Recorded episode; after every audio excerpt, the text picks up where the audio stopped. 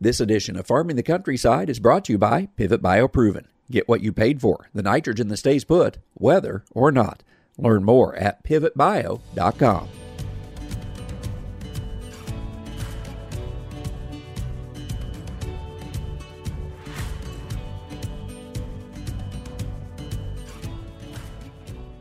Welcome to Farming the Countryside. I'm Andrew McCrae. Insurance is a part of most crop producers' game plan. However, the use of pasture and range insurance is not as often used by many ranchers. What are the strategies we should consider for both pastures and crops? We talked to a veteran of the industry about his ideas and what he sees producers changing in a time of rising input costs. It's our topic for this week's Farming the Countryside, and it's brought to you by Pivot Bioproven. We recently finished our corn harvest, and that included the corn in our Pivot Bioproven field trial.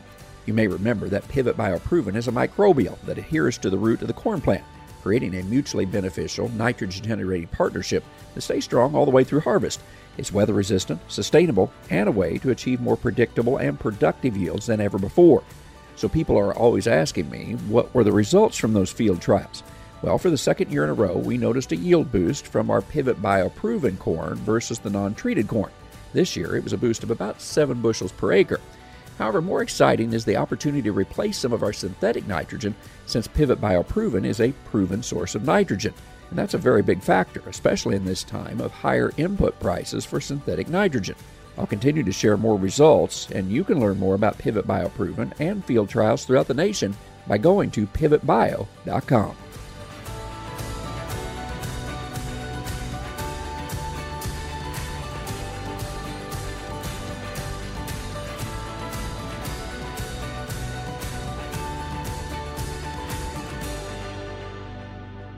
John Peterson is in the beef business in southeastern Nebraska.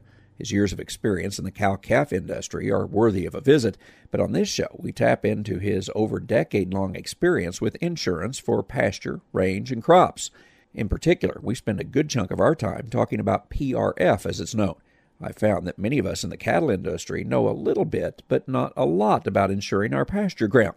John shares his personal story and how he sees it as a tool for all ranchers.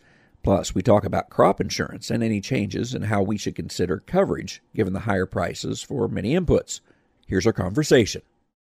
John Peterson is my guest, joins me from Nebraska City, Nebraska. John has beef cattle, and we're also going to talk a little bit of insurance, uh, not only on the, the cattle side, but perhaps even on the crop side as well. John, first of all, thank you for joining me. And why don't you tell people about where you're at there in that uh, southeastern Nebraska area and, and, what you farm and ranch there? Thanks for asking me. Um, we're Brass City, which is, of course, home of Arbor Day, southeast Nebraska. We're basically 45 minutes south, straight south of Omaha, or uh, 45 minutes east of Lincoln, right on Highway 2. I grew up south of Syracuse. This is kind of where my wife was from. So we moved down here and been here since. And you have a cow calf operation, is that right? Correct. Yeah, we run about 200 cows, mama cows. We try to AI or ET on most of those. We have uh, a couple club calf sales every every fall, and we sell some breeding stock in the on the side of that talk about that club calf uh, sale for a moment. Uh, that business, I would think, seems to be going well. From everything I hear, we have more uh, cattle and, and, livestock of all kinds being shown at a lot of these fairs lately. We have. The market has been really strong this fall. Uh, everybody seems upbeat and positive since the COVID deal. They, you know, they've canceled some fairs for the last year, and now they've green lighted them and everybody's pretty pumped up to get back to it, and it's been good this fall. My family started selling club calves in 1974, so it's kind of all I've ever known in my lifetime. Um, we've added some purebred Angus and some purebred Charolais along the way. Blend with that, sell some breeding females, and then, you know, of course, comes some bulls with that you've been in it so long. How have you seen that change over the years since uh, you know you you aren't a newcomer to this by any means? Yeah. Well, when we started, of course, everything was a live auction. You know, we would um, get them ready, and you'd pick your sale day and and sold at auction. My dad was an auctioneer, and, and but we'd have a live auction, and you know, we'd done that till oh, I'm going to say the late '80s, and then it kind of they started with this online stuff, you know, private treaty sales and online. So then we switched there, and and since then have done basically just online auctions with the sale company. You know, we picture and video and advertise that way, and that's the way we do it now. And it seems to be working well. You know, I mean, with social media, everybody's comfortable and nobody wants to travel anymore. So that's kind of the modern way of selling things. Yeah, it has changed quite a bit. Our, our main purpose for visiting uh, is, of course, talking about some pasture and range insurance and some of the crop insurance work that you do. Before I ask you some specifics about that, perhaps you just want to tell people about your background in working insurance because I believe you've done that for quite a while as well. Basically, I've been, you know, selling insurance for the last 12, 13 years. Um, it just was a nice fit for what we did here. Uh, it was interesting to me. The PRF was very comfortable, I guess, because of the the people that I've known my whole life. You know, on the ranches and and kind of like this deal. You know, you can we can talk about insurance and then we can talk about cattle, and that's just a comfortable fit. It's changing, getting a little bit more complex. It seems like all the time, but um, yeah, I enjoy it well, let's jump into it. And I know that there will be some people listening to us that are perhaps very familiar and some that know very little or nothing. So, why don't you just begin at the basic level and talk about what PRF is, and, and then we'll begin asking questions and go a little deeper into it. PRF is basically a, a rainfall triggered insurance for pasture and hayland. It's pretty basic and pretty simple. I mean, it's divided up into basic 17 by 17 mile grids. Uh, you got to pick your intervals all year long. And basically, if it rains uh, above 90% of the rainfall or wherever your trigger is, you don't get paid. If uh, if we're dry, you're going to get a check to help subsidize the hay needs or feed needs you need. So let's talk about that then. You mentioned the 17 by 17 grids. So wherever my my farm or ranch is is going to be my grid. But you mentioned then that there are what we call them pieces of time. I think they're intervals of two months. Is that right? So I'm going to select what months that I want to be insured for. Is that what I do, or do I can I do the whole year? Do I just choose two months, or how do you approach it? We can do either. Basically, the year is split up in two month intervals. Uh, you have to have at least two intervals. They cannot overlap. So January, February is an interval, February, March, but you can't take January, February, February, March because they'd overlap. You can do the odds or the evens and insure the whole year basically if you want to. Um, we've got all the historical data that tells us kind of how it's paid out percentage wise, how much it's paid out, and, and it varies for you know where we're at.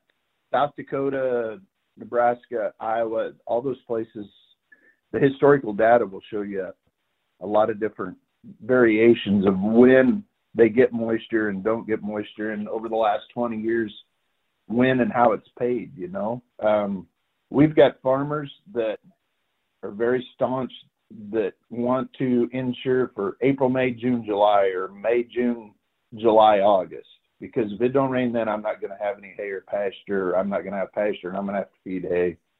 And they really don't care what the historical data tells them. That in their mind is how they want to insure, and they do it, and they get along fine, and they're very comfortable with it. I've got guys that will study the historical data, and if it tells them that um, it's paid out extremely well in the last 20 years, taking the February March interval and whichever intervals that is, that's where they want to put their put their insurance and put their acres and and split it up. So it just varies on the insured. Um, myself, I try to use the historical data to my benefit, and we've gotten along well. It's it's been nice. It's been a uh, it's helped. Feed costs are high. I mean, they're probably the biggest the biggest bill I face every year running cows is making sure we've got enough feed and and buying it reasonable. And if we come up short, it makes for a long year. Do you think that because fees are relatively high compared to what they have been, that more people are interested in that is in the insurance? Is that what you found? Uh, it has gotten better um, and gotten a little easier to sell it. Uh, we've had some success. Uh, you know, so, some of their neighbors have, and, and, there's nothing, no better advertisement than a neighbor that's happy. You know, um, at the coffee shop, and I do think so. I do think that our profit margins have gotten closer. Uh, it's gotten tougher to make some money with cattle right now. Feed costs are up. Yeah, I, I think it is. Uh, bankers, loan officers, they like that when they can kind of cover themselves a little bit, you know. Sure, sure. When you mentioned looking at the historical data, what has that driven you to do uh, personally? Do you look at just a couple of those two month intervals, and and what time of year do you normally do when you look personally at the the historical data for your area? You know, on my own personal, we run uh, three to four intervals just to split it up. You know, I'm probably not going to hit the home run if we have one dry one, uh, but I split up my acres. I just use it as a to cover myself. In my grids here, if I'm remember, February, March, uh, June, July, August, September, and then I believe we have October, November, or November, December. But those are kind of the different intervals I use, you know, here in my grids. And like I said, we've had this year we've had moisture, and it doesn't look like we're gonna, you know, we've had some little claims on it, but uh, if it turns off dry here again, we've still got some coverage explain then how the the coverage works as far as you know on crop insurance with corn and soybeans and, and so forth we can you know choose our, our level of 75% 80% is it the same Correct. then with prf that i get paid at if it's 80% of normal rainfall or, or do i yep. choose my level yep. then no you can choose your your trigger you know from 70 to 90 we have most everybody at 90 so basically if it is under 90% of average rainfall for that interval in that grid, it triggers a payment. Yeah, I guess everybody I've got has. And then we have a protection factor from 100, 150%, so, or up to 150%. And our subsidy, you know, the government subsidy is based off of your coverage level from that 70, 90%. I mean, RMA's going to pay for over 50% of the bill. I know that, of course, every operation is different. There's lots of different coverage levels, but can you give folks an idea of, you know, what premiums and what uh, payouts sometimes look like? Because I think that those like yourself that have done it for a while seem to stay in it. So it seems like it is good insurance for a lot. But if folks aren't familiar, how do you try to explain of what perhaps the the opportunities are out there? You, you know, I guess for me, it's a long term thing. Um, I've had clients that have jumped in and and uh, like with any insurance, nobody likes pay, paying for it, you know, and they'll have a wet year and uh, they don't like paying that premium, so they'll get out. I think it's a long-term product. I think you get in it, you stay in it. If you look at the historical data, it's paid out well. Um, like most of the the data on my intervals are 180 to over 200% indemnity payment, you know, in a 20 year, in the 20 year history. So it's kind of like everything else. If you jump in and jump out, if you're the, if you time it just right and you're lucky, you'll get a big check and you'll be ahead. Um, I just think you need to be long term with it, and it will be a, it will be a good product. Right. Yeah. No, that can be true for a, a lot of things. Is there a, a certain sign up yeah. period then for if those uh, folks are interested in doing it. So we have it certainly for crop insurance. So what is it like for uh, the pasture and range? Uh, actually, they just extended it. We have till December one now for sign up. It had been November fifteenth, so you will sign up. You know, here um, in the next few weeks for 2022, um, and then they'll bill you in the fall. And then those intervals would be all the way through uh, 2022 is when I could sign up. Is Correct. that right? So okay, the year 2022 year starts January 1 and goes through December 31. Right. What yeah. other things for for somebody that has been around this, not only using the product for a long time, but also in the cattle industry? what other things is it important for folks to know? Because, as I said, some are very familiar, some don't know much about it at all. So, what other types of things do you often get asked about it? The biggest question is well, where do they measure the rainfall? And that is an unknown answer. we take it off the NOAA weather stations, and nobody wants to tell us where the weather stations are exactly at. It's based off of they use the let's see the closest. It's on a uh, I don't want to say this a weighted average. So the one closest to your to your point of reference or your your uh, where your pasture is is going to get the heaviest weight, and then they use I think it's four of them if my memory's correct. Um, and the further away they are, the less weight they carry. That is the biggest question I get and the hardest to explain because even even where I live here, uh, close to Nebraska City, Nebraska City itself will get it seems like a lot more rain than I will get at Syracuse, and that's only 14, 16 miles west, you know. But I'm just saying, um, sometimes we get a pretty good rain down here, and my pasture's dry, and I feel like maybe I should be getting a check, and I don't. And then the next time I get a pretty good rain at Syracuse, and we don't get one someplace else, and it comes in at the end of the end of the interval, and they're sending me a check, and it that is the part that's the hardest to explain to people. Sure. I know that besides the the pasture and range, which is one of the big things you do, you also write the crop insurance. Just you're looking back over this year, uh, was it a pretty good crop year for southeastern uh, Nebraska, or did you have some uh, losses and did that drought hit you in that area? You know, we've been very fortunate here. Um, everybody got everything planted in good shape.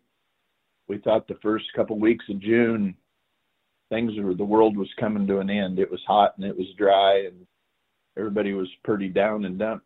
And we've got some timely rains, big rains. Um, everybody's telling me they're harvesting the biggest corn and soybean yields right here locally that they've ever raised, possibly. So, you know, we had a little wind and very little of that, but we had some areas that caught a little wind and some hail. But right here, my insured has been been pretty fortunate this year. Do you see any changes in the way that uh, folks are insuring or any things that we need to think about as we move into the 2022 year? Of course, we've got a little more time on the, the crop insurance types of, side of things, but you're certainly out there and work with a lot of producers. Uh, what types of things are, are you seeing? Because of the added in, input costs and stuff, um, I guess we got a lot a high percentage of people have all went enterprise units, and then they're stacking some wind and hail on to cover that part of it. And uh, dang sure had people move kind of on the upper edge of the coverage level, just basically to cover inputs because they're we're dealing with so much money out there. You know, they're talking about twelve, thirteen hundred dollar nitrogen right now uh, coming into 2022's crop, and you're going to have to have some protection. Right. So, in other words, people have been, you think, we'll go ahead and spend the extra money because the input prices are higher. They aren't skimping on the insurance that to cut costs. They're they're making no, sure that I, they have everything well insured. Right, right. It looks to me like they've just become better businessmen. Um, they just know it, it's it's rather reasonable protection to cover for the huge number of dollars that they're laying out there per acre. You mentioned the input costs there. Can people get anhydrous right now? What are nitrogen prices like? I mean, uh, we hear all kinds of different stories. What types of things are you hearing in that southeastern Nebraska area just about the, even the availability of inputs, let alone the price? Right. Um, I'd probably be lying to you because I don't know for a fact what it is. I've heard from twelve fifty to over thirteen hundred dollars a ton. That's if you get it on this fall. There's no guarantee you're going to get it next spring. Um, I, you know, like I said, I you hear everything. Uh, a lot of guys got it bought earlier for seven to eight hundred, and I don't know. I, I, I hope they get something figured out for them. Have you heard of producers then that are changing the way they're going to do their fertilizer, or even maybe looking down the road with herbicide programs and so forth, or is it just too early to know if they're going to change because they haven't been forced to make that decision yet, or do we know?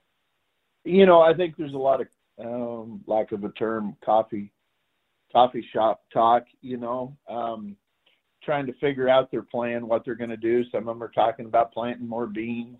Um, I mean, I think there's quite a few of them did go ahead and book some nitrogen early, and they're hoping to get done harvesting here so they can get it run on this fall. Of course, the glyphosates, um, that sounds like that's going to be a challenge.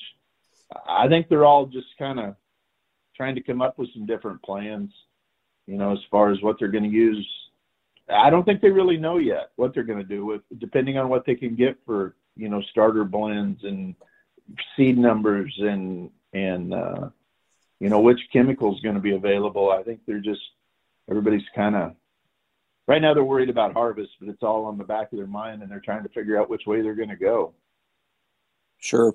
Yeah, there are a lot of unknowns yet. But before we run out yeah. of time, John, why don't we circle back around to the, the cattle? Just give me your outlook right now. You're uh, you have the the cow calf operation there. How has 2021 been for you? Has it been a good cattle market in your area and uh, been hopefully a profitable season? It's been like a wild roller coaster. Calving was one of the the toughest, most miserable times I'd ever spent in my life. We worked for every one of them there for quite a while between the bitter cold and then we had some mud and some scours and just everything seemed to want to come. And then we had a nice summer. Um, preg check-ins went really well. Uh, we had a nice set of calves. Our first sale went really well. We were happy with that. Um, got that first group sold. We're getting ready to get a group of heifer calves ready to sell, and then I got a little bull sale we're going to have. Um, I have not sold the feeder cattle yet. Depending on who you ask, uh, which way we're supposed to go there, but they think we could put a little money on them feeder calves yet, which I hope we do. Just there again, I'm like everybody else. My inputs have gone up. I've just got notice on a deal just before we went on the air that um, they were going up five bucks a ton on a deal just to offset some diesel costs for trucking. So, you know, everything's moving. Uh, no, it's been a good year. Um, hopefully, we can do it again. And hopefully, good grass going into the late fall and uh, winter here for you as well.